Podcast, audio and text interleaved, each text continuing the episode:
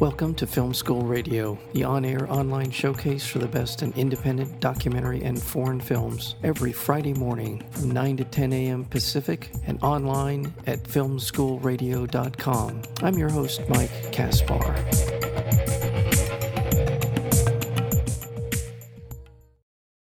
It's the greatest literary mystery of all time. Who wrote the works of Shakespeare?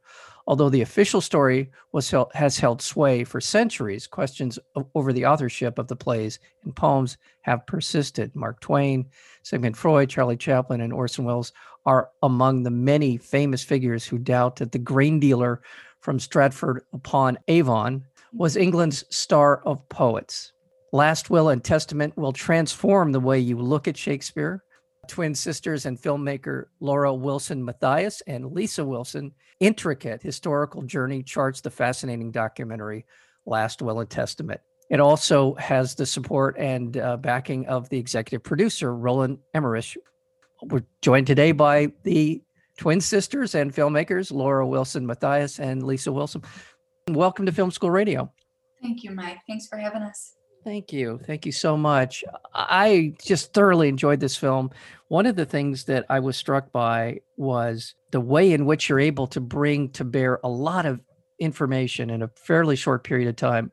I felt like the setup of the the documentary, you get right to it and you bring in a lot of different voices, the people who say Shakespeare wrote the plays, very articulate, very well spoken, really well done that way. And then you bring in the people who are saying, well, this this just doesn't add up. There are things about his life and and just sort of artifact information and artifacts that don't they just don't line up.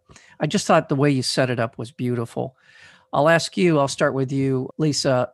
I mean, where did you come into sort of the world of Shakespeare? How, are you fans? Are you are you a fan of his work? How did this all kind of get going? We know, like so many students in high school, you know, I, you're introduced to Shakespeare, but you struggle eh, because it's difficult, the language, that kind of thing. But in college, I started acting, and so that's when the authorship question came in for me because I could sense that there was a, a a subterfuge or so, uh, like a double meaning in a lot of what I was um, working with in the plays, particularly in Hamlet. And so I felt like there was an authorship question. And so it really came out of that.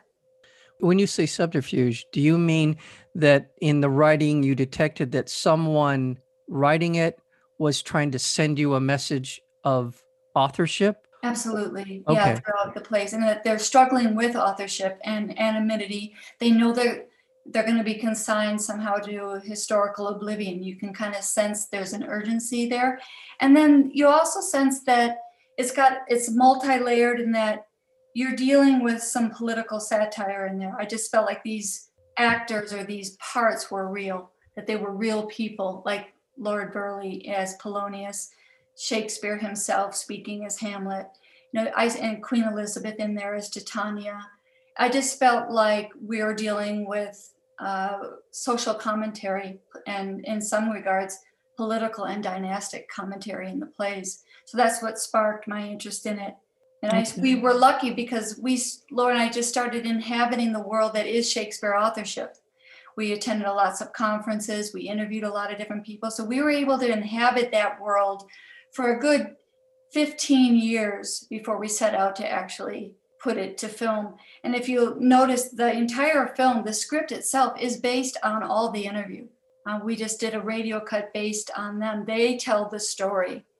And that's really where we wanted that perspective. So thank you for acknowledging how it was laid out because we put a strong effort toward letting the different archetypes, so to speak, in the question speak and that's on both sides of, of the authorship. So the first part is really getting us into the Stratford man and what that traditional story looks like, how academia promotes it through their biographies every year, then it transitions into authorship, brings forward several different candidates, tries to develop a profile.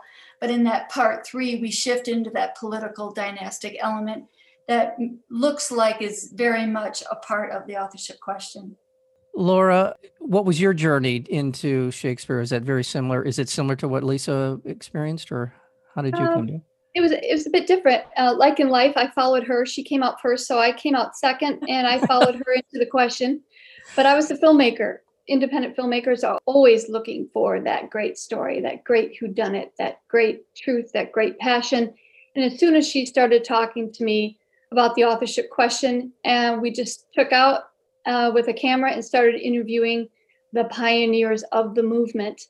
Again, this is now 20 some years ago. So, two decades of documenting the best of the best um, of people that are looking at the question on both sides of the question, obviously. And I think our cast of the film shows sort of that length and breadth of who we were able to pull. We have three of the premier Shakespearean actors um, contributing to the film. We've got the honorary president of the Shakespeare Birthplace Trust.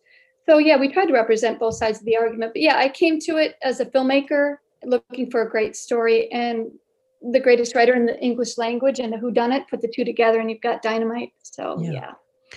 Well, I'm going to take a half a step back here because I don't want, in this day and age, we're in 2021 as we speak, and I don't want to presume all that many people know the place that William Shakespeare has in certainly in Western literature, and I think it's fa- safe to say world literature in terms of when the of the pantheon of writers is spoken of.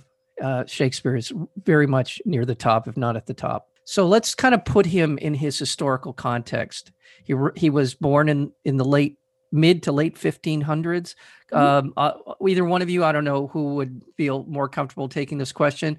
Um, just sort of explain Shakespeare in the context of of his time, uh, as as we know him today, as most people know him. Lisa, do you want to take this? The Stratford Man, the William Shakespeare or Shakespeare of Stratford. Yes, I mean yes. What yeah. what most people know of William yeah. Shakespeare. Let's yeah. kind of walk through what in that sort of in that context. Yeah, it's basically a glove maker's son. You know, um, travels to London, strikes it big on the London stage, writes the greatest plays, and then retires in his 40s. I think it is, isn't it, Laura? And dies in 1616, and uh, the rest is history. Can we say that during the time that his plays were staged, which were during his lifetime, was he considered to be at that time an accomplished playwright? The name Shakespeare was known. It was first published um, as part of a dedication to Venus and Adonis in 1593. So the name is in print by 1593 for the first time in association with one person, uh, Henry Wriothesley III, Earl of Southampton, to whom he dedicates Venus and the Rape of Lucrece. These are two long narrative poems. So then the plays start to trickle out into the theaters in the 1590s. The name was known, whether the person associated who, whether people were meeting this person, if people were meeting him, going to dinner with him, celebrating him, we don't, there's no documentary evidence to support that. We don't have any letters saying I had dinner with him or Shakespeare performed at court today or he was presented to Queen Elizabeth today. That evidence is missing. So that's why there's sort of this nagging suspicion from the beginning. The name, as it's printed on the plays and poems and the quartos, is known, but the person, not so much. So he was not known of his time. He was not known in the period of time that his plays were his plays staged during his lifetime. Absolutely. Again, they're staged and he's supposedly acting in them. So, to that degree, he would be known potentially, he's on a cast list.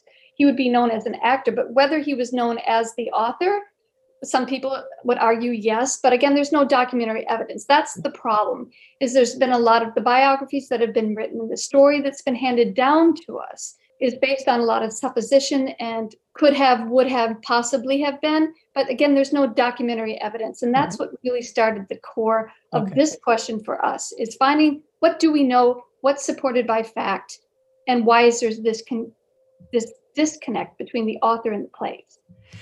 Now, if eh, correct me if I'm wrong, he died in 1616. 1616. Mm-hmm. And and the compendium of his works were not published for another 16 years after his death. 23, right? yeah. Mm-hmm. So, so everything, including his the first image of him and the first compilation of all of his works, or nearly half had never been published during his life, comes out well after he dies, 1623. Okay, so in the period of time between when he died and when this is published, who has ownership of all of this? And I think that would be a key, a key uh, be a bit of evidence as to who actually had possession of of the written word. Who who had They're that? called- They're called the grand possessors, and that is still a, a mystery. I mean, we have our suspicions on, on who had them, you know, family members. Certainly Wilton and the Pembrokes, um, certainly collect them. Ben Jonson certainly was in on it, um, knew who Shakespeare was. Um, and writes obviously the, the great encomium to the first folio. Um, but who has the plays? You know, we, Laura and I tend to think after 20 years at this, that the plays weren't written for the public theater, they were written for the court. And so you've got a courtier, he's writing them, he's not publishing them under his own name, he's taking on various pen names and that kind of thing. And then they migrate to the playhouses where they they start associating a name with the plays, but not necessarily, as Laura put, a man with the works. We've got the name Shakespeare. He starts to appear on these quartos Right. when the plays are being performed on the stage. But it- at some point, it's like the cat gets let out of the bag when they migrate to the public playhouses. But again, it's still just a name and not necessarily a man associated. And when you go back to the Stratford man, there's no literary paper trail to bring him forward as the author. We know he's being celebrated, these plays are doing well. But again, there's still this disconnect. Isn't there even some hidden clue or a clue with with his name? Isn't his name kind of a enigma for, for- if, if that's the right way to put it? Yeah, again, um, Shakespeare, as it's been printed on the quartos uh, during his lifetime, is hyphenated, which often denotes a, a pseudonym or a pen name. It's not, uh, when you understand the Elizabethan age, there, there were nom de plumes. There people are writing, especially noblemen. You're not supposed to write for the public stage. It's beneath your station. So people are using all sorts of devices to disguise their identity when going into publication. This is not a rare concept. The way the publications come out, how it's spelled, how it's different than the man from Stratford actually spells his name, throws up some questions that needed looking at. And that's what this film dives into. Yeah. Some yeah. I, I don't want to give, I, I feel like I'm veering into the territory of giving away too much here. And I Right, don't. Exactly, right. I, I don't. I, I don't. bec- But it's hard not to because as I'm watching it, there is this kind of there's a number of oh my god moments in this because for as long as I can remember being taught English, the the name William Shakespeare was part of you know the lexicon of those people, and so and it was never. I never even considered. Of course, I didn't know the history of England during this period of time, and Queen Elizabeth is, needless to say, an incredibly important player in the life of in the life and times of William Shakespeare and and her and her court and the people swirling around her court obviously had an influence on the works of William Shakespeare. But I do want to remind our listeners that we're speaking with the co-directors of this wonderful film called Last Will and Testament and that would be Laura Wilson Matthias as well as uh, Lisa Wilson, the twin sisters. I guess the question is why? Yeah, and I, uh, Laura, you sort of explained a little bit of the reason, but why the if? If it's a big if, because in the film there are some people who are passionately defensive or defenders of the name of William Shakespeare and his role in the writing of the plays, and mm-hmm. articulate, as I said at the beginning of the interview, very well spoken. They- have their own set of facts and what they believe to be true. But is the question of why this, if it is in fact William Shakespeare did not write these plays, is it is it a matter of the politics and the court and all of the rest of it during that period of time? If is that is that enough of a rationale for why the subterfuge? Yeah, you have to. Uh, it's helpful anyway to realize that this was um, a highly censored period of time. Um, publication was new. There's a monopoly on the publication. It's an incredibly censored um, society, and these works were initially supported by Queen Elizabeth and Lord Burleigh, her uh, chief advisor um, and, mi- and minister. Um, so these these plays were pro propaganda. Again, as Lisa said, they migrated. Elizabeth loved entertainment. She was intelligent. She was a highly intellectual person herself. She loved these entertainments. They started there. These people were writing for her. Shakespeare, whoever he was, was really trying to please his queen and write the best of the best. And it was so good at it that it was the ministers saw how this could be used as propaganda, pro Tudor propaganda in the Elizabethan playhouses, a burgeoning art form. So, yeah, it all makes sense. How it all sort of started to work well until Shakespeare in his later years started to put some pretty important satire um, into the plays and some political intrigue into the plays and kind of telling the true history behind the scenes of what's going on at the court of Elizabeth. And it wasn't a pretty place to be um, political, a lot of cloak and dagger going on. And um, I think Shakespeare was caught up in that. I think that he put some of that into his plays, and that's what made these plays very dangerous. And I think um, the Orthodox view has had 300 years of momentum, and it's all based on half truth and poor evidence. And so those doubters, when they first started coming out, and it's a pretty distinguished list of people who've doubted from Sigmund Freud to Orson Welles to, I mean, some great intellects have looked at this question and said, wait a second, there's a problem. And with all paradigm shifts, it just takes a few courageous doubters to start laying out the facts. And in 1920, J. Thomas Looney, a schoolmaster from England, decided to come up like a detective would. Give me the profile from what the plays tell me. What did this guy know? What did he like to talk about? What were his problems? What are his character traits? He came up with a profile and he went looking for Hamlet or looking for the author at the court and he found a perfect match. And what's compelling is the more you lay this person's life onto the plays, not only do the plays become incredibly more interesting, and you're insider, you're getting an inside view of what's going on at the court by reading the plays. Yes, they're entertaining on one level, but then you're getting a whole nother level to the plays. So I think there's a lot at stake. Obviously, there's the Shakespeare industry and there's a whole publishing industry. Well, yes that's at stake and that goes without question but the world is changing and paradigm shifts and institutions are crumbling and i think the shakespeare question is one of those. I think that the public can are and they are the, the groundswell of academics and um, shakespeare lovers into the authorship question has been fantastic the last 15 years and it will continue to do so hopefully. yeah and i do want to comment on what you said about the time the elizabethan time the virgin queen.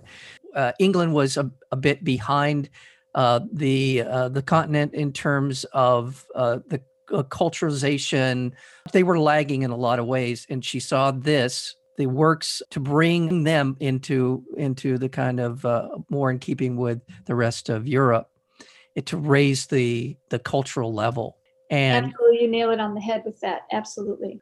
There is not only all of the things you identified, but there's this kind of overriding desire on her part to bring England into the new age and the beginning.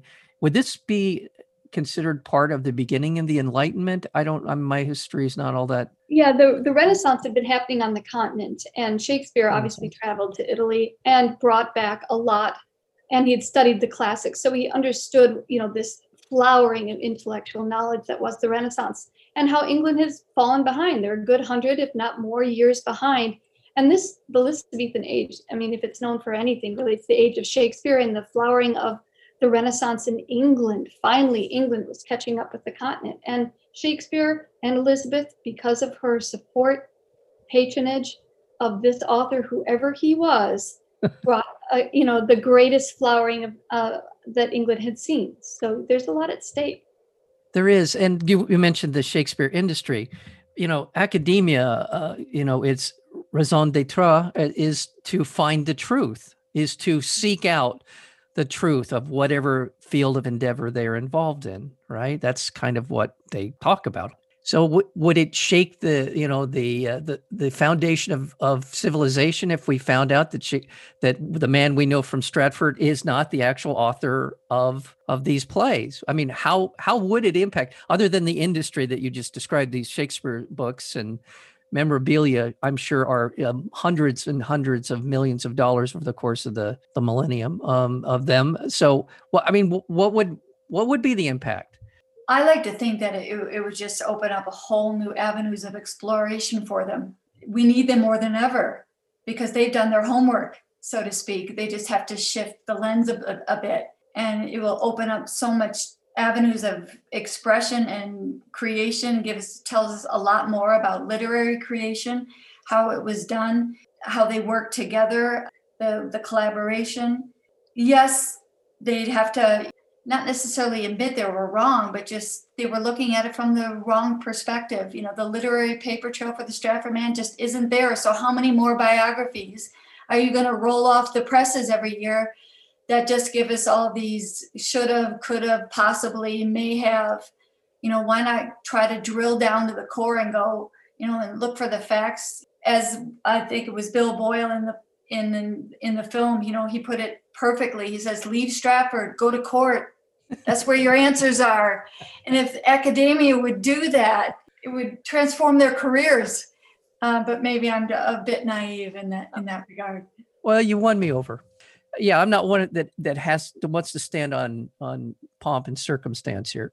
It, it's the if it isn't the truth, let's let's just be done with it. Let's just move on. And as you so said, as Shakespeare says, truth is truth to the end of reckoning. so if you're not willing to go the distance, well, maybe this isn't for I you. mean, what, what's what's the worst case scenario, right? If you start looking at the authorship case, you might actually enjoy the plays on another level. Yeah. If, you may not be convinced that you found a new author. You don't have to replace your your Shakespeare on the pedestal if you don't want to. But I guarantee I guarantee if you love Shakespeare and you love the works, you're going to learn more about the works and enjoy the work on no, another level, despite who wrote them. So I, I, was blown away by this documentary. I did not know what to expect going in, and it, it's so well done. I, I, just want to let our listeners know that it's just it it's paced beautifully. You, I mean, obviously, there's a lot here I had no idea about, especially when it comes to the court the Elizabethan court and all of the different machinations.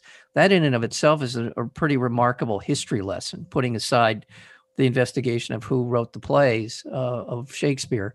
But it's just interesting and all of the different uh, uh, political interests and how how it worked back then. And uh, I thought that was fascinating unto itself. So I just had such a good time watching this film, and great people in it. You got uh, Derek uh, Jacobi, uh, Vanessa Redgrave. There's a number of really wonderful people who are experts in the field of Shakespeare who are willing to go down that road with you, and some who are defenders of the Shakespeare as we now know it. But all of them are really, really good and at what they do. So, and that's all you can ask for.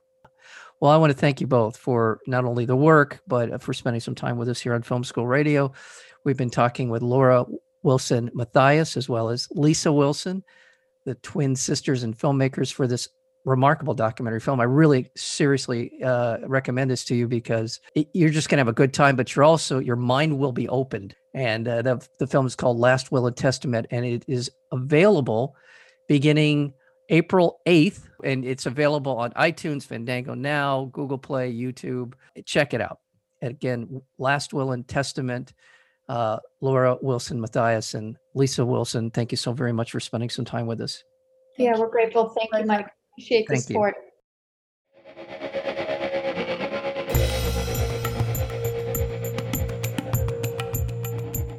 You've been listening to Film School Radio, the on air online showcase for the best in independent documentary and foreign films. You can find out more about the program at filmschoolradio.com. I'm your host, Mike Kaspar. Thank you for tuning in, and we'll see you next week with another edition of Film School Radio.